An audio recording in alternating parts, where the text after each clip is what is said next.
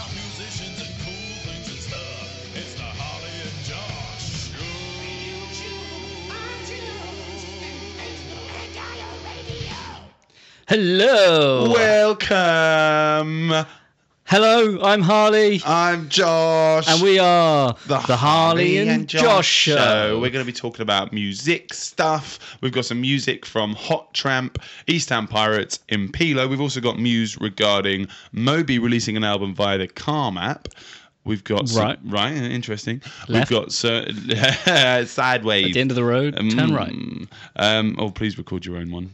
Oh yeah, sat nav would you can great. do that. Ways you can do that. Mm. Should we do it? Should we do a Harley and Josh show one? Let us know if you want to hear a Harley and Josh show sat nav. a banjo, the sound of the banjo. Go back where you came from. I'm going home then. Um, right. So we've also got some news about Article 13 again. We're keeping you updated on that. And we're also going to be talking about vinyl sales and how well they're doing at the moment. Oh. We're also, if we get to fit it in, we're going to be talking about because we did fit it in last week. Uh, we're going to talk about location and music. But Yeah. before all that, the important thing, Harley.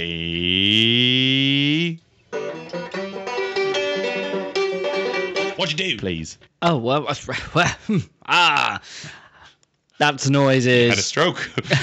yeah, well, um, I had a really cool weekend. Um, it was it was very musical. I had three days worth of music, but only one of them I was playing, um, Sweet. which was a, an eventful night. It turned out to be. Well, I, technically, you played on Sunday as well. Oh yeah, I did. One track. Yeah, It was nice. and I played too many strings.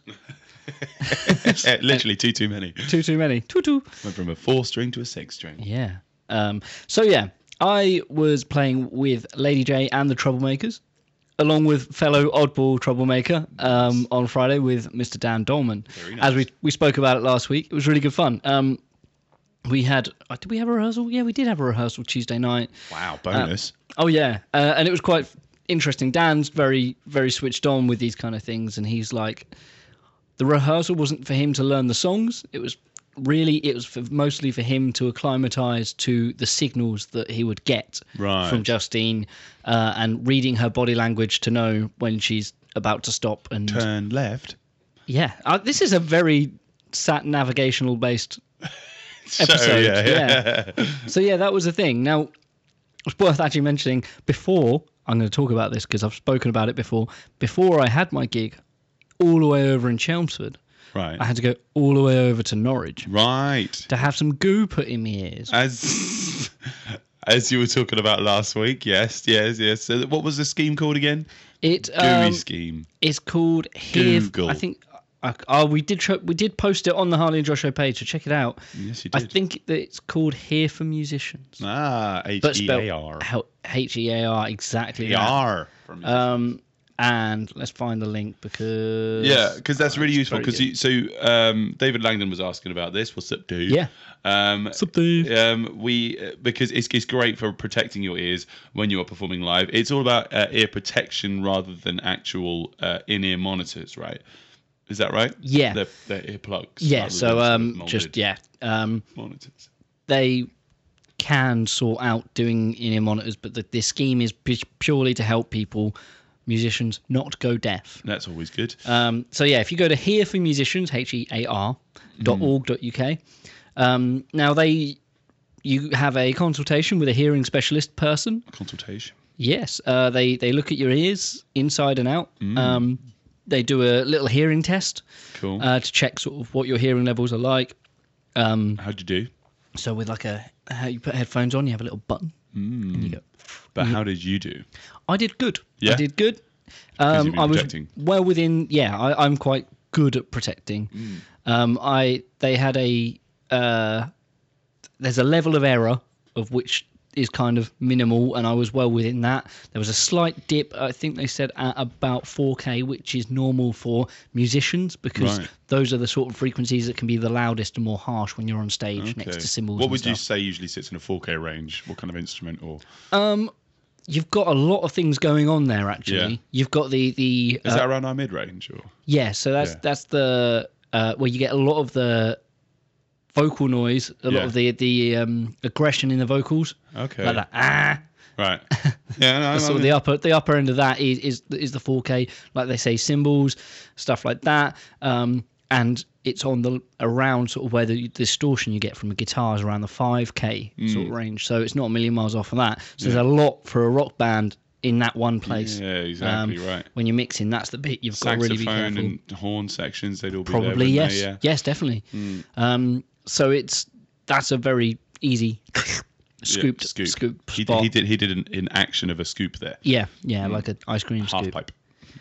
Yes. You got a half pipe in your ears. So uh, uh, yeah, I have a mild half pipe in my 4K range, which, but still at an okay level. Right. Uh, it's still not to a point where it's uh, you have hearing loss. Okay. So which is good. So I felt good. So this was subsidised, right, by the Yes. Musicians Union. Yep. Uh, not by the musicians union. Uh, Mm-hmm. Right. Just by the if you can prove that you're working in the uh, music industry. Right. Um, I did. I How did you prove it? So they asked for links for you, uh, of websites, uh, Facebook pages, any p- videos of you performing, Right. Okay. um, and uh, any sort of like. So I put loads of links. I put the, the Chart Attack, Hopefuls. I also put the Harley and Josh show page on there, and they asked for a reference of somebody else who works in the same industry as me who could vouch for me. And I actually put you. Nobody called me. No, but, uh, they came back to me so quick because they went, "Oh yeah, I yeah, can see you in that video. Yeah. he's famous, mate." yeah, of course. so they know. Um, and it was great. I went and had my my ears molded. There were a few different types of plugs you could put in, Right.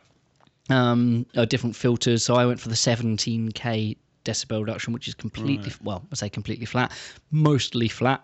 Okay. Um, it's their flattest range uh, hearing uh, attenuators, which is great.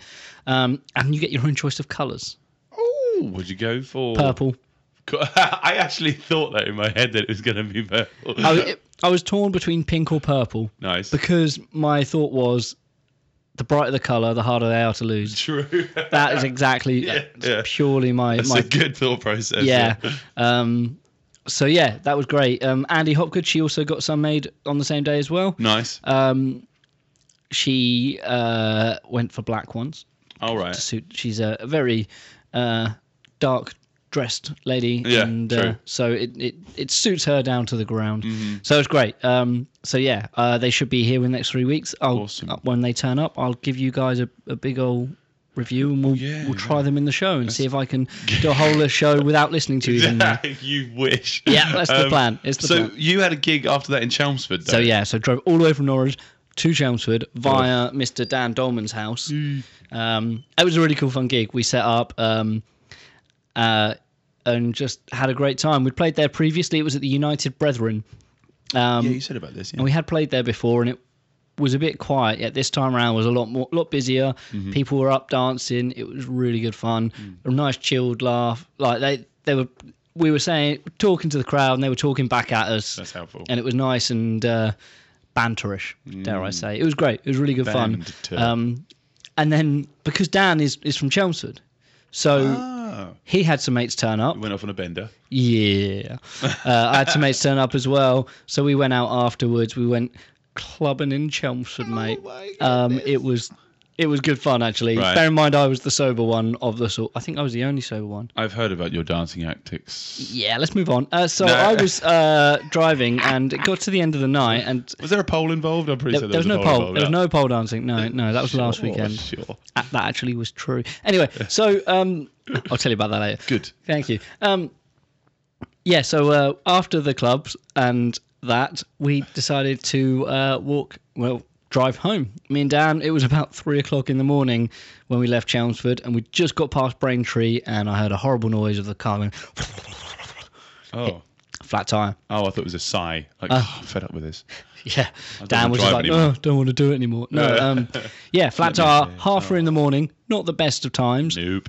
Uh, we jumped to it. Me and the Dan witching hour, were it? like absolutely on it. Like Mm. We changed that wheel in no time. Nice. It was great. F1. I mean, yeah, I was absolutely exhausted. I got home at five o'clock in the end Yum. in the morning, No which thanks. wasn't great. I had a lesson in the morning. Uh, I ended up having to cancel that just because I woke up and like, I need to sort my van out, and I still need to, you know, get more than four hours sleep. no thanks. Yeah, so that was uh, that was exa- uh, exhausting and Hmm. stuff, and so I had a bit of a rest, um, ready for my Saturday night. Semibreve or a minim? Semibreve. Oh, nice. Yes, that's that's that's a whole bar. Yeah, exactly. So I um yeah, and then I rested for for my evening antics. But uh, I don't want to talk about my evening on Saturday night. I want to talk about your evening on Saturday night.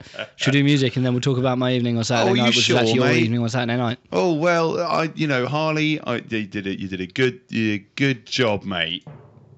Harley did stuff I love you too. Uh, so yeah, uh, let's play some music from Hot Tramp. They're playing locally very soon with Ghosts of Men. So check this out. This is Demon and Me by Hot Tramp. Mm.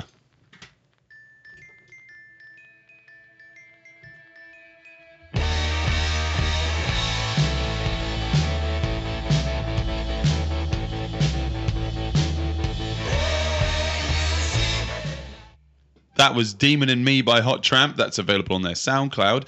Uh, that's uh, uh, Josh Carr told me that he wrote that about how much he changes from his offstage persona into his onstage persona. So he goes from you know a very normal-ish guy Ish, offstage. You know, we wouldn't be friends if he was normal. Um, uh, to this sort of dynamo demon on stage, uh, Yeah. where he's very confrontational. He can be you know really get in people's faces, Stealing Um, boats. stealing boats. Yeah, exactly. Dressed as Bowie, Bowie, Bowie. David Bowie. Um, so yeah, uh, that's Demon and Me. Check that out. So Harley, oh, I'm going to talk about what I did. What did I do? Here we go. Oh, So what did yeah, you did? Friday I did a thing. Yeah. Um, well, Friday we had uh, a Beertopia where we played at Kesgrave and Milsom's Hall. Uh, no, Milsom's Kesgrave Hall, uh, courtesy of Pink Shed. Uh, so shout out to Tom and Polly uh, from Pink Shed. Thanks for having Yeah. us on for both days for that. Um, and uh, and shout out to Chris, the sound guy. He did a great job uh, Mm-hmm. with sorting us out. Uh, nice little system up there. Um, Lovely system. yeah, it was great, wasn't it? Very sort of. Um, it was slightly, slightly more directional than the last one. They, they sort of they were trying Yeah. to cover mostly the dance floor, so that people out in the you know when they were actually sampling the beers could you know talk to each other. It was Uh, yeah. helps. Um, but yeah, so the Friday we sort of showed up. So um, the way it worked was four o'clock. That Frisco Monk, who were headlining, who are wonderful, um, they turned up at four for their sound check, and then we had from five onwards until about six six thirty to do our sound check. Um, and uh, yeah, everything went really really really really smoothly. Um, Frisco Monk have got a nice uh, compact setup uh, where some of it is done in amp sims, so amp, sim- Okay, amp- yeah. amplifier simulators, and um, and they hear it from their foldback, so they'd be hearing it through their monitors instead of having you know an amp on stage and a monitor. Sometimes it just takes too much space Yeah. when you're trying to be economical with it. Um, so yeah, so they were great. Nine piece band, three you know three horns, bass, singer, guitarist, and drummer. Um, uh, the drummer teaches uh, one of the students from Rock Project, so he and Raina were Oh, yeah. talking about that because Raina was drumming. Anyway, so um, the singer I was really impressed with. I can't remember her name, but she wasn't a member of the band. She was a dep singer Oh wow. and uh, but she she was auditioning to join the band, so that was her audition was the show. That's not a bad audition. Right, it's pretty crazy. So hopefully she got paid for it? Yeah. which is a great thing. So paid audition, mental. Um, they uh, but they also were doing that the next night with a different show they had with a different singer, and they Oh, were doing okay. that the weekend after with a different show with a different singer to see how it went. So I'm going to be interested to see who they choose. Hopefully the one from Friday because she was great. Um, Fingers crossed. yeah, so she was. Yeah, that was really good. We had a nice little set. There was about 180 people there, I think, on the Friday night, and uh, yeah, really nice crowd. Um, you know, very res- responsive. So when I'm like sing along, they would, and Yeah. uh, yeah, so ended up on a high. Really, really nice. On the Saturday, we were doing the same thing, but during the day, Rich and I were booked for a duo gig. So I was playing double bass, and he was playing guitar at Colchester Town Hall for the Secret Vintage Fair, uh, put on by Janine Tompkins. Uh, we've played that uh, the last two years, I believe now. And uh, it was really, really nice. It was just like it was smaller scale, but much more grand because it's in the middle of the, the Yeah. town hall with these marble steps and all these figurines. And, Were you in the in the main hall? Yes. Were you on the stage? Yes. Or- yeah. Yeah. It's a nice. It's, Nice. it's, it's weird because it's a wide stage, but it's quite shallow. Yeah. So you're probably fine for a right in front of the organ as well, so it felt really cool. But um, I'd not played there before. Had you played there before? I've d- played there. Uh, there's a company that do a Christmas party there. Oh, Party. Um, it's like it's, I think like some solicitors firm, and we Oh, uh, with uh, the. Mementos. We played at their Christmas party two years in a row. Oh, nice. Are you going to book for this year? I hope. I hope so. Uh, Yeah, I haven't started. They usually book around. Oh, you're good, mid- ain't you? Yeah. Um, so yeah, that was really nice. So we, you know, wandering around there, just sort of, uh, you know, getting some some vintage things. So spending the money that I'd uh, just earned. Um, but yeah, it was really nice. My mum turned up on the last song, so we had to play for a bit longer. Um, and uh, noticed that I got the the gnarliest blood blister Yeah. that I've ever had. Because you know, I love playing double bass, and I play it quite frequently. But when I don't have a Mm. gig booked, then I'm not playing it so much. So my hardened middle finger on my right hand, you know, the, for, hardened from blisters that you know get crazy and then heal up and uh, you know get ready with calluses for for when I play it again. It just softens up between gigs. So this thing was just massive. You saw it on Saturday. you? yeah. No, are you supposed to pop blood blisters? I don't know, but I have. I just Well, basically, I guess. it was just it looked like a, a mustache slash rainbow just Yeah. on my middle finger. It looked like half a Cheerio. You know when you get the Cheerios that like break like and they're only I half. think that's spot on, but black. Yeah, Yeah, a Yeah. black Cheerio. whole meal. Yeah, yeah. Oh, yeah. A whole wheat so, one. Oh, we're all wholesome today, aren't we? Oh, yeah. Um, but yeah, but it was proper, you know, sticking out. So I had to do, you know, an hour and a half worth of bass playing. Well, it was only the last sort of forty-five minutes, which which I was like, ouch.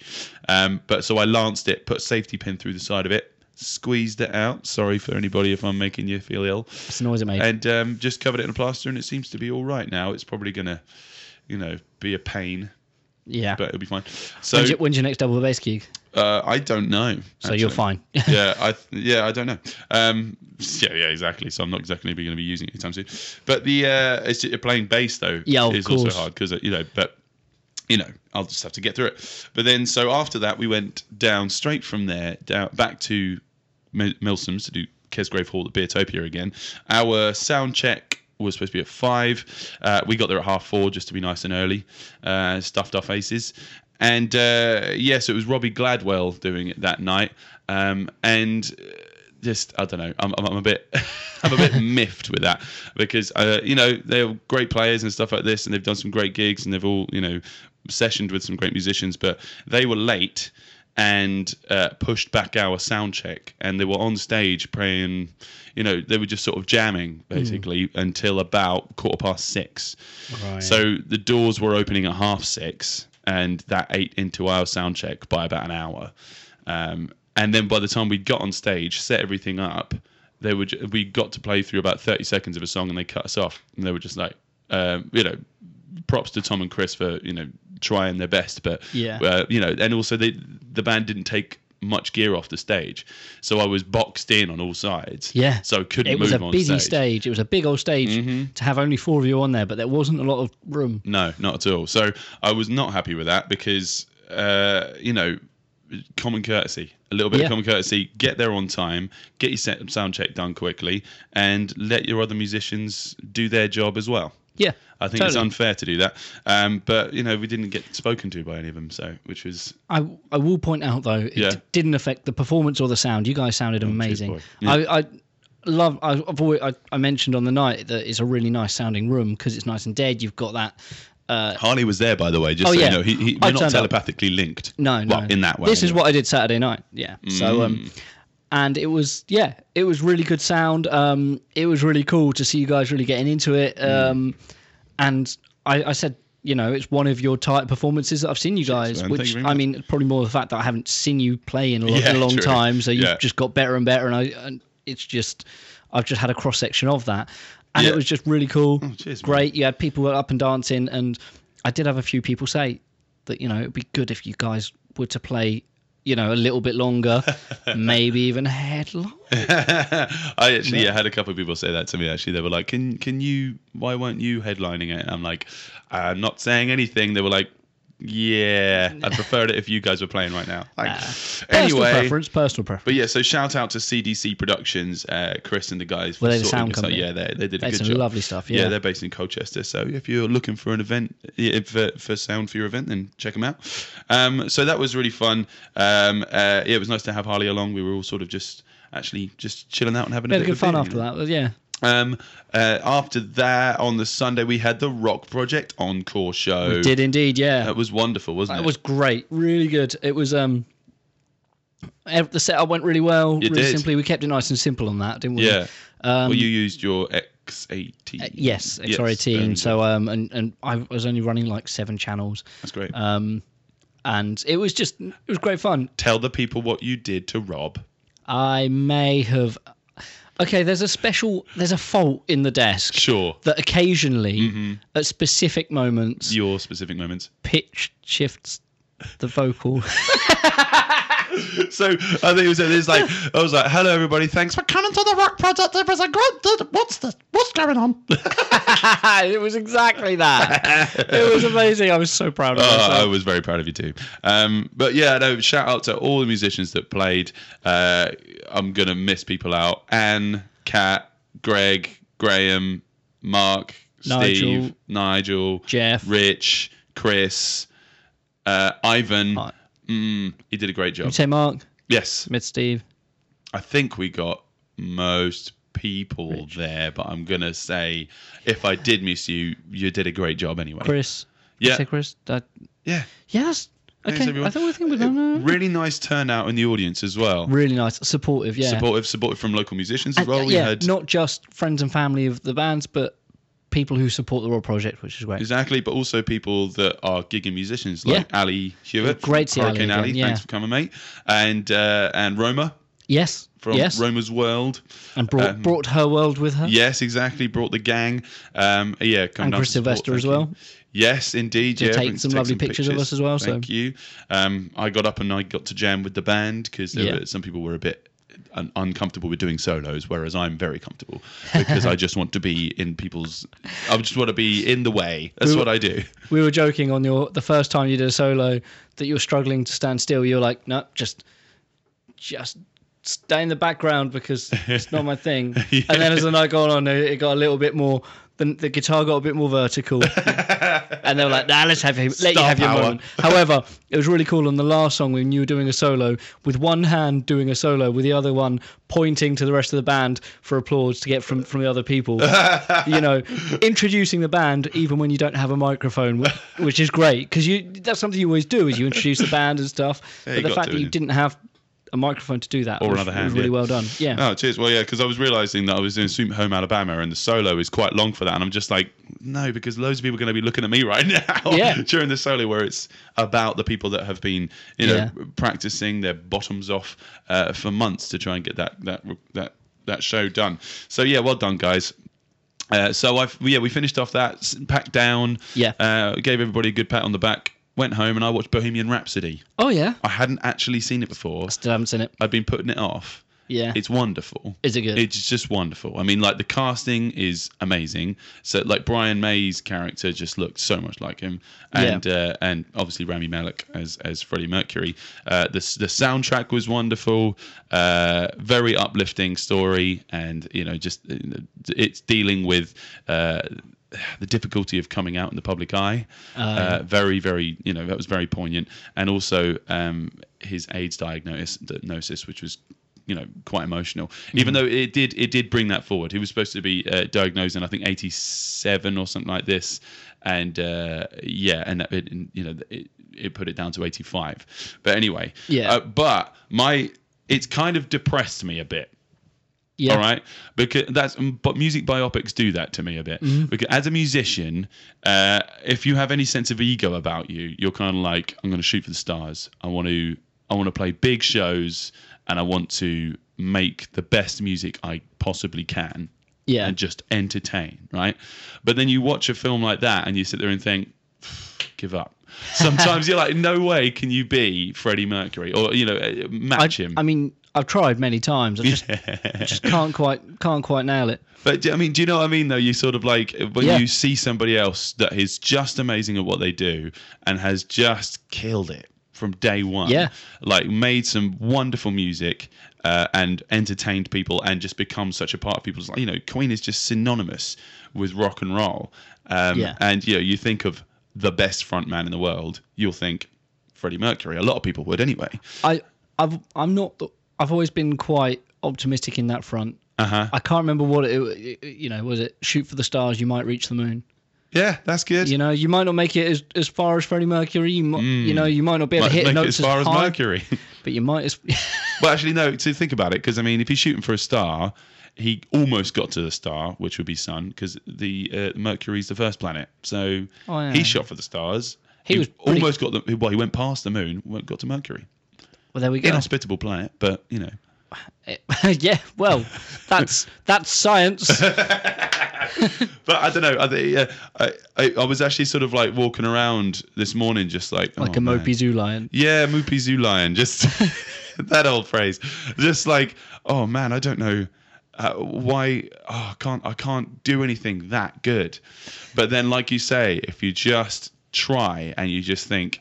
I've tried, done the best that I can, Yeah. and done, you know, the the best creative decisions that I can make, and entertained some people and uplifted them a bit Yeah. then I've sort of then you feel like you ca- you're carrying on the legacy of these kind of kinds of people. Yeah, it's it's great to be able to be in this world in this industry that your job is to make people happy essentially Exactly. Yeah, or you're or at right. least to make people feel even the songs the sad songs that can Oh. can really tug at the heartstrings you're making people feel uh, something that it's it's it is a drug in the way that you're Hmm. you're causing these emotions that wouldn't have otherwise been Exactly. Im- it existed no are the dealers. We give you everything you need. Sorry, I'm challenging my Ryan Johnson. That's Um, good man that's good man right, yeah, I'm going to shut up about it because oh, I'm getting sad thinking about how amazing Freddie Mercury was. that's right I'll Um, give you a hug Anyway, play the song I'll give you a big old hug This is a track by Impilo because we love them. They're playing locally at the Three Wise Monkeys thanks to 5011 again. Uh, so uh, this is Due Time. Check it out. Let's spoon.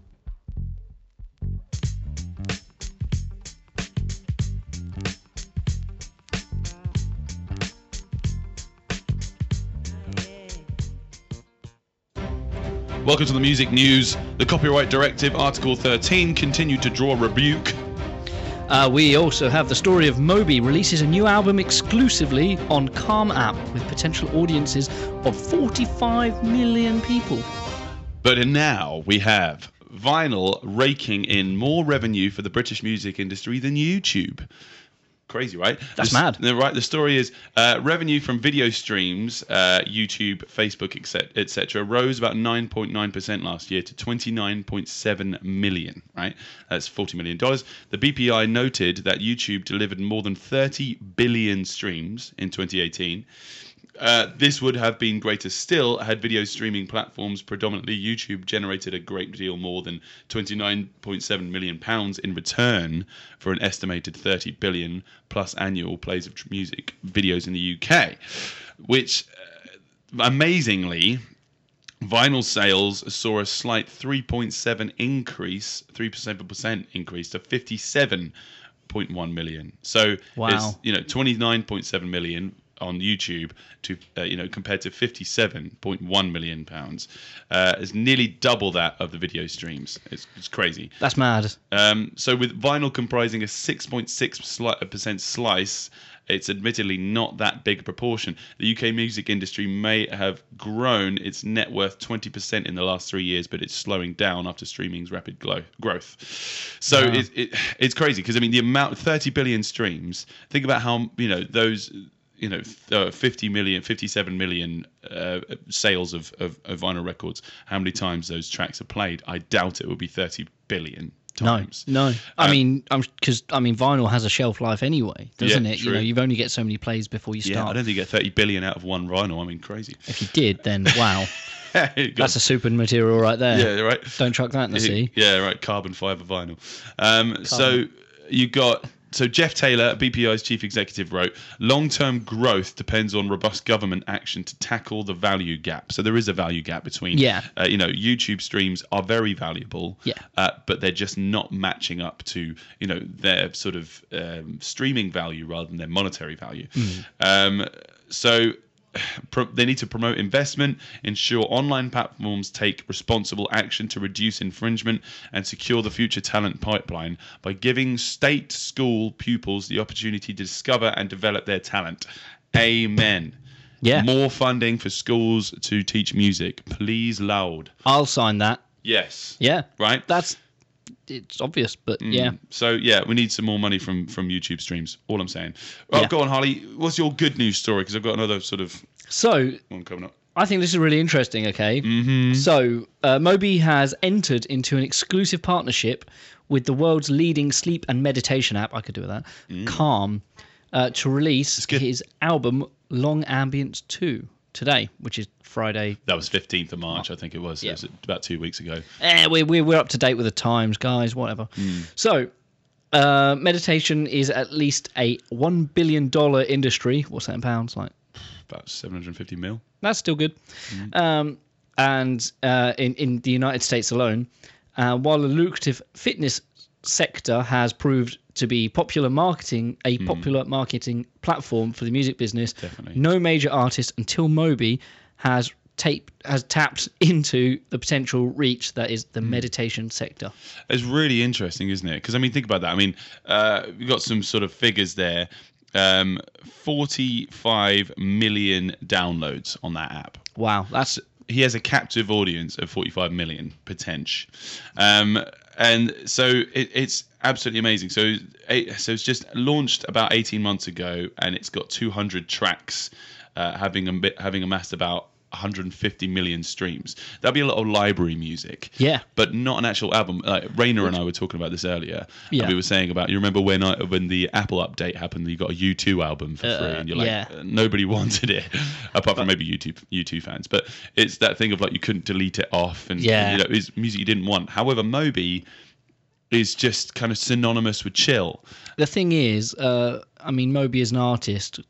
Bono isn't in Moby.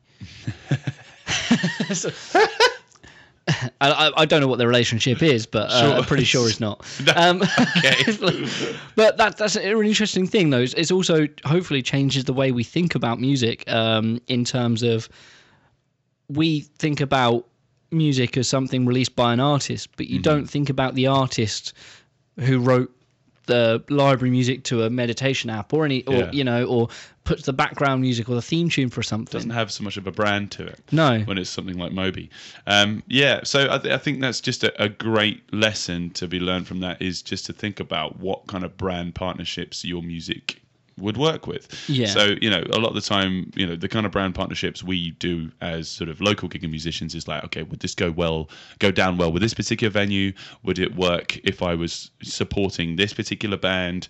Uh, and, you know, would I work with the catalogue of this particular record label? Yeah. That's mostly the, the kind of the brand partnerships we're used to. But now with this growing digital base, we need to start thinking about, okay, so what kind of apps would our music work on? You know, what kind Yeah. of games would our music kind of work work with? So yeah, it'll be an interesting thing to uh, uh, to sort of delve into. Um, it's you know I had to do a marketing plan um, for when I was starting up the business, and I had to think about that and, and, and think about you know where where I want to place my music. Um, and now that we've got such you know technology at our fingertips quite literally. Um, i think you know a lot of local bands need to start thinking about in your marketing plan or business plan think about what other businesses locally or internationally um, even that you could work with and could benefit from Yeah. yeah. Anyway, get a bit of Moby in you. So, uh, the copyright directive and its two controversial measures, Article 11, the link tax, and Article 13, copyright filters, continue to draw rebuke. So, several weeks ago, the copyright directive and the controversial Article 13 measure cleared a major hurdle in the European Union. Uh, I won't even start talking about that. Um, but anyway, the latest version includes statutes the music industry has long pushed for, including safe harbour reforms and new rights for European songwriters and artists. Over a week ago, in an unprecedented show of support, over 200 copyright groups banded together. Uh, organisations representing representing from across the cultural and creative sectors united under one single hashtag. It was called hashtag Yes to Copyright. So that seemed to trend quite a lot. Now critics have banded together. Critics have banded together to derail the copyright directive. Its two controversial measures, Article 11 and Article 13, uh, are being lauded as a bad thing under hashtag hashtag Save the Internet. So it's battle of the hashtags for this one. Right. Great. Um, that does a lot. Anyway, according to the bill's opponents, the copyright law reform would silence critics and limit self-expression on the internet. So we have tried to cover this, uh, give this kind of equal time uh, uh, when we've reported it on the show, um, because as a as a copyright owner, um, you get this kind of uh, this feel of uh, you want your music to be paid for if Yeah. it's used. However, if you are a content provider on a YouTube channel or on a Facebook thing, Yeah. or, or you know, have you got a Twitter profile as well? If you are tweeting out something like we would do when we are promoting people's, uh, you know, people's music, um, the link tax could be a bad thing, and uh, and the this the, the platforms themselves like Facebook and YouTube not having that music there might be a problem um, for if you want to do a review or just have it as background music or you know play it on a show like ours. Yeah. But you know that shouldn't be a thing. If we've if we've paid for the rights, which we do as part of the you know the radio, uh, um, we you know, don't have to worry about it too much. But it's No. just people that don't pay for it have got to worry about it. But anyway. A, a, a petition aptly dubbed "Stop the Censorship Machinery, Save the Internet." Oh, crikey, going deep, isn't they? It's reached nearly 5.1 million signatures, and this remains just shy of the goal of six million. That seems a bit like it's quite Yeah. big, right? That's quite a lot, but it's the, the petition's been going for about nine months. That's, I mean, there's a couple of things to be pointed out. I mean, we've had there's stuff in the news which I won't go into about petitions being uh, hacked and um, Mm-hmm. uh, petitions being signed by bots. Right. Become a bit of a has been has been leaked uh, this week. Um, Amazing. and if it's the sort of thing that internet giants can, uh, Easily manipulate. yeah, that that sounds like the sort of thing they might have YouTube invested would probably interest. do something like that, right? Google. Yeah, I'm afraid so. Mm-hmm. And it also does bring back to the conversation we had before Christmas with Andy Hopgood about when was that Article 15? Yes, uh, Article Article 13, 13, yeah, that we were you're right. talking about then, um, about how it's it's very easy to be able to sort of sort this out. It's not hard to write a program that that distributes the the funds in the right way, but they don't want to do it because then it cuts into their Mm-hmm. it cuts into their um into their profits, I guess. Yeah, it's just too much big money in it, isn't Yeah. there? That, that, that's the problem. It's just you know tech firms have gone a bit unchecked, and Yeah. and you know people like that can can start infringing on rights like that. Um, so. Uh, supporting staunch critic Julia Reed, MEP of the Pirate Party, a well-known pro-piracy group, copyright directive opponents have strict demands for the EU. According to the website, the copyright directive, a form of censorship (quote marks there), will destroy the cultural norms of the internet. All right, chill out. Um, uh, so this is a quote here from from uh, Julia Reed. The blocking of uploads in combination with faulty algorithms will result in so-called overblocking led by the platforms, so that they can avoid legal violations. Uh, even the sharing of links can p- become a massive problem on platforms like Twitter, Facebook, and others. So you know. As sort of critics uh, may find it difficult to review stuff, um, but the artists themselves will be getting the money that Of course, they're hoping yeah. for. But if this doesn't get, you know, just completely sandbagged, who knows? It might well it, it did before. Yeah, exactly. So- it's been it's been kind of you know, uh, halted and stalled too many times now. It's kind of you know, but we'll still report on it. Anyway, Harley, let's spend some time talking about what we were supposed to talk about last week, eh? Thing thing report back this morning. Jingle. Harley, what's your thing? My thing that I thought about last morning yes, right. Um, is location a barrier in music anymore? Um, How do you mean? I mean, in many ways.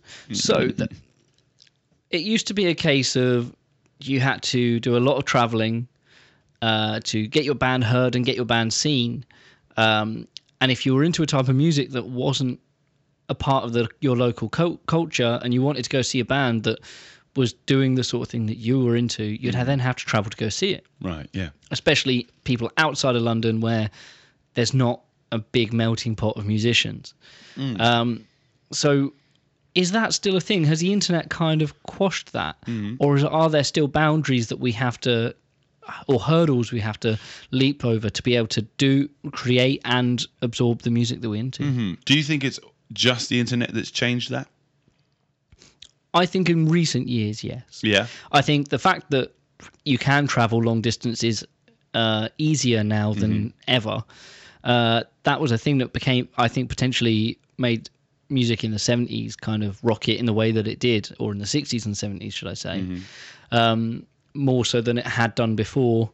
Uh, when travel was slightly more of a Expensive. yeah an upper upper class thing, Yeah. Whereas now, then, sort of back then, that barrier got broken down. So you could you had your working men being able to sort of go see the bands they like, Mm-hmm. go uh, interact in the in the social circles that they wanted to, Yeah. and were exposed to the music that, that became their favorite music. Right. Whereas now, there's less of that.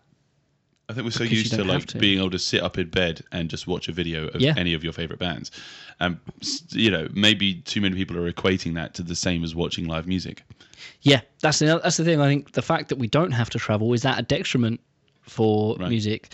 If you don't have to work so hard to get the music that you love, to see the bands you want to see, Hmm. uh, and to feel that that sense of community, Definitely. then that sense of community is is somewhat lost. But the in that talking about the community side of it, the creative side of it Yes. also, uh, I found uh, the internet has taken the location thing out of it in a good way. In this way, I wrote an album uh, in about 2014, I think it would have been, uh, maybe 2013, 2014.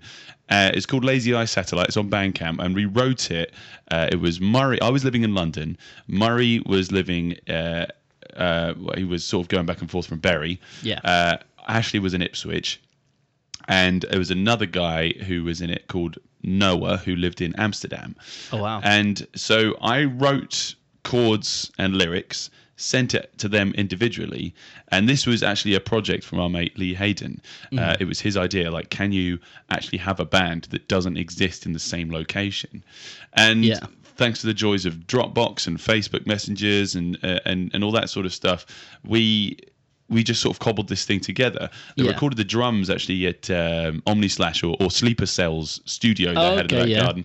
Uh, we recorded um, at the Wayne Frame, Murray's mate from university, um, in Bury. He recorded bass there and some vocals because I popped down after Yeah. we'd written everything. And I recorded Noah's parts in Amsterdam. I went over there and, and I was sort of, when I was doing the ferry contracts, I was going course, yeah. back and forth from there. I bought little. You know, sort of what they what was it called the uh, the Focusrite Saffire Yeah. two i two thing, and I've I've still got that and recorded Yeah. the whole thing using that. And so location, we weren't uh, you know based all in the same place. There wasn't like a, a, a lazy eye satellite HQ. No. But thanks to you know um, cloud storage and, and and you know instant messaging, Yeah. it it made the creative process much easier when you are away from people. So yeah, that's a good thing. yeah. But like you say, not having a specific scene for a specific city is Yeah. quite difficult. I mean, you think about, you know, in the 70s, you think Birmingham is where you get heavy metal. yeah, If you, or, or in like, you know, uh, late 90s, early 2000s, um, into the sort of 2010s, uh, you get sort of uh, Clapton, you, know, you get, uh, you know, Clacton. Would Yeah. get not Clacton. Where am I trying to think of? Oh, for goodness sake, uh, um, Croydon. There we go. Oh, yeah, yeah. Like the the base for like dubstep and grime. Right, Uh, And a lot of East London. That's where you go to get that type of Yeah. music. But now think about the melting pot that we've got in Ipswich. We've got a great hip hop scene. We've got a rising soul scene. and it makes it easier, I guess, to find those scenes as well. Yeah. But I think every town now has its own genre specific scene. Do you think there is? Do you think there is still that that Yes. location based genre? Yeah, but it's just sort stamp. of divided up. So they'll, you know, each town will have like at least one or two metal bands, or you know, Yeah. like two or three rappers, or, or, or you know, a funk band. You know, Yeah. And so it may not be a scene, but you know, the the band itself doesn't constitute the scene. It's the people that go and watch it, and if there are the people there that want to see it and they're Yeah. willing to travel, then there you go. How else do you think location affects it? I think it can be. Um, I don't know. Many. There are many ways. Um, Yeah. I, I I'm going through back through what I've already said because I can't remember really. Um, the other like is it? I think it's almost a like a something cool uh, that makes it. I mean, we're probably one of the few places in Ipswich that you have to travel outside of Ipswich to see a big band. Right. Yeah, know. because there's not really a big touring No, venue. Yeah. although it is a Apart shame. from like you get like, the Regent, but they'll be like you know. yeah, they're a kind of- different kind of generation of bands that they get there. Hmm. So for people sort of our generation, it's a case of Colchester Arts Centre or Norwich Yeah. UEA, hmm. or even going down to London to to the many many venues that they've Yeah, got exactly. there. I think that potentially is the is part of the the the, the excitement of going to a gig, having a day out. Yeah. Going, oh, we can go to. Five Guys on the way, or Yeah, you yeah. know, and The other burgers are also available. yes, Uh, love that burger. That's I'm going yeah, after this. yeah, you're going in there. But yeah, I, I, I think it's a really interesting point. What do you guys think? Please give us a, a, a- comment on the YouTube Yeah. video. That would really, really help. I tell you what, I want someone to who who's travelled the furthest just to, just for a gig. oh yeah, I know a few people who have gone internationally to see bands and stuff, but I want to know who's gone the furthest. yeah. Let us know. Um, That'd be really interesting to know. Um, yeah. So yeah, let us know what you think. Um, we're going to be, you know, having a different topic each week. So if you'd like to let us know what you'd like us to discuss, Please do. Please think about it and Harley and. Josh Show at gmail.com. Exactly. But until we get to the end of the show, we've got that. Gig list. Um, time to talk about what's going on this weekend. Have you got any gigs this weekend, Harley? Uh, I've only got a private event, unfortunately. very nice. Which is great. Very, very, very chirpsy. Uh, so we've got the 28th here at the Smokehouse. We've got Girls Do Music. Uh, thanks, guys, for putting that on again. That's amazing. Uh, so that's LaKenna, Gabby, Louise Falconer, and Roma. Awesome. Amazing. So that's this Thursday. Uh, come down and support your up and coming female artists, and yeah, show us that we need a, a, a more uh diverse music scene. Uh, March 29th, uh, we've got East Box Beatbox Battles. What? That's crazy cool. That sounds cool, Right, man. beatbox battles. That'd be amazing. We've got a few sort of local beatboxers around here, which Yeah. which are incredible. So it'd be cool to see them Just put up against some other people and see what magic they can make. Yeah, absolute magic. Definitely. That's at venue 77 in Ipswich. It's Friday, 6 o'clock. Um, March 29th, we've got a big metal night. And some like sort of, you know, thrash based kind of grind stuff. Uh, I was checking it out earlier. It was really, really cool. Uh, March 29th, Shrapnel. Primital, ABFTF, Mayday Miracle, and Unit 33 are at the Premier Pool Club. That's thanks to Dead Cell Promotions and Darren. Uh, that's Friday at 7 o'clock. That's March 29th. Yes. Uh, the most important gig this weekend, though, Go on. the most important gig is uh, JS and the Lockabillies. oh yeah, of course it is. yeah, we're playing at the Mayor's Ball uh, at the Corn Exchange. So it's all a big uh, charity event uh, for the Suffolk Law Centre. The Suffolk Law Centre gives out um, free advice to people that do not have any background in law if they're going through some problems and they need a solicitor. It's Okay, yeah. funded so that people can. You know, uh, actually get professional advice. Um, so you know, if you don't, you know, if you'd like to help donate to that charity, uh, come along on Saturday uh, to the Mayor's Ball at the Corn Exchange where we'll be playing. Or if you need to use that that Yeah. charity, I mean, uh, that's a great idea. Get involved with them. Um, also, March 30th, we've got Aidan Patterson and Dashwood, as well as Honey and the Bear. Those Great. wonderful people. Saturday, 7.30, John Peel Centre for Creative Arts in Stowmarket. Well, you feel like it looks like you've got a, a, a, an event to talk about there, Harley. Um, have you already mentioned 5011 round two? no, I have not. Well, as we played Hmm. some played uh, played some Impilo earlier, we, Yes, we we've got did. that coming up, which um, should be great. that is the 30th. I don't know. Saturday? It's a Saturday, yeah. Yeah, that's the Saturday. Yes, I, I didn't look that far into it. Um, also on Saturday we got. Did you mention Infrasonic? Uh, no. I Okay, we got this. Saturday. We got Infrasonic at the Duke of York. Amazing. Um, I, Oh, I really just- don't listen to what you're saying. out- Sorry. that's all right. Don't do that. Why would you want to do that anyway? Um, uh, just a, sh- a little bit more of a shout out that for their 5011 because you got Impilo. Well, you got Bebe doing a part, Angel, Native James, British, Count Dracula, and LMC. That is an amazing lineup. Nice. That is yeah. so good. And then all those lyrics, you know, lyricists are wonderful. So yeah, and it's out. great because if you've been to uh, Three Wise. Three Wise Monkeys before, you'll In have seen these guys hanging around. They're big supporters of the music scene Yeah. and the venue itself, uh, and often they end up uh, jumping up on stage because uh, Yeah. they seem to know most of the most of the people playing, and they're really Yeah. good. There- There's a real kind of camaraderie around that that that whole circuit, which is great. Definitely, man. Um, I've got a thing here on Sunday. What's that? Miss Lisa Jane live show and podcast. Oh, Uh, So this is a free entry live show podcast showcasing songwriters from East Anglia, hosted by the amazing Keith Sadler, Amazing. uh, and they're going to be doing a podcast Is as that at well. Arlington's? That's at Arlington's. Oh, Yes. that's great. Oh, Sunday. yeah. Well, we'll see if we can go along there and learn how commandeer to, it. learn, learn how to do a podcast properly. commandeer it like pirates. Yes. Speaking of pirates, East Town Pirates are playing this Saturday. Oh, uh, that is oh crikey, where is it? I haven't actually put down what, what the venue is though. um, so they they they they're going to sort of go on a mini tour actually. So they're going to be playing with uh, Witch Doctors, Pussycat, uh, Pussycat and the Dirty Johnsons, and that is going to be at the Steamboat. Sweet. Oh man, it's uh, uh, East Town Pirates Steamboat gig is Yeah. messy and good. Yeah. So yeah, that's this Saturday. I mean, I can't make it because I'm going to be playing at the Mayor's Ball at the Corn Exchange. Of course. Um, and Rainer can't play drums, so we got Rich playing drums for that one. Nice. So it's yeah. gonna be quite fun. Cool. So yeah, that's gonna. That, uh, oh, and I haven't actually talked about why we played Hot Tramp earlier because Ghosts course. of Men and Hot Tramp are playing with Violent Playground Oh, yeah. at the Coda in Colchester. I still haven't been there. No, we need to check that place out. Yeah, right. Yeah. I'm gonna have to get head up there. I mean, that's again, that's the Saturday where I can't make it because I'm gigging. Are you gigging on the Saturday? I am unfortunately. That's the Saturday. Was Yeah. It? What kind of thing? Wedding, Uh, birthday? it's a private party. I don't think it's a wedding because we haven't been asked to do a first dance. okay. Yeah. yeah. But I think it's a private party of some Nice, sort. yeah, so, yeah. But yeah, you guys got to let us know how it goes. If you uh, listening in, I'm sick. I'm talking. Um, get along to one of these gigs. If we weren't there, tell us how it was. Yeah, totally. If you if you went because of us, that means a lot. yeah. Um, well, you would go because of yourself. I But- want you guys, it's if you can, if you've been to a gig or if you're at a gig, send us a voice message of you going, a little like 30 second blog of you going, "Oh, I'm here at the the Steamboat Tavern and it's really good. Rainer's taking his top off. I'm in the mosh pit. Yeah, yeah, Send yeah, help. yeah. Send us a voice clip of you in the mosh pit. That would be great. that would be great. Uh, quick shout out to all the guys that helped out with the, uh, the Facebook game this week. Uh, we were talking about um, getting a lyric from a song, getting people to guess the answer. Uh, I think that's loads of fun. So if you want to join in with that, Yeah, uh, that's do. on our Facebook page. Um, uh, I'm trying to think about what the sort of best ones was.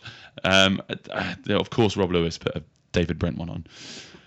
Of course he did. Of course he did. Uh, I'm not going to read it out though. No. Inappropriate. Uh, Justine Demare, uh, the, Lady J, I've got to give her the biggest props though because she put, and it echoed through the canyons like the disappearing dreams of yesterday.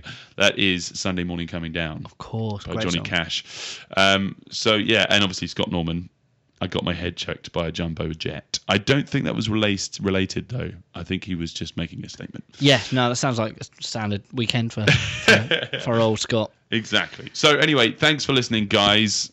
Great. Yeah. Uh, thanks. Uh, you, you, what do I do? I panicked. um, we're going to play you some uh, East Town Pirates because I just love this band so much. Uh, Ship of Fools, check them out this weekend. We'll see you next Monday. Bye. Cheat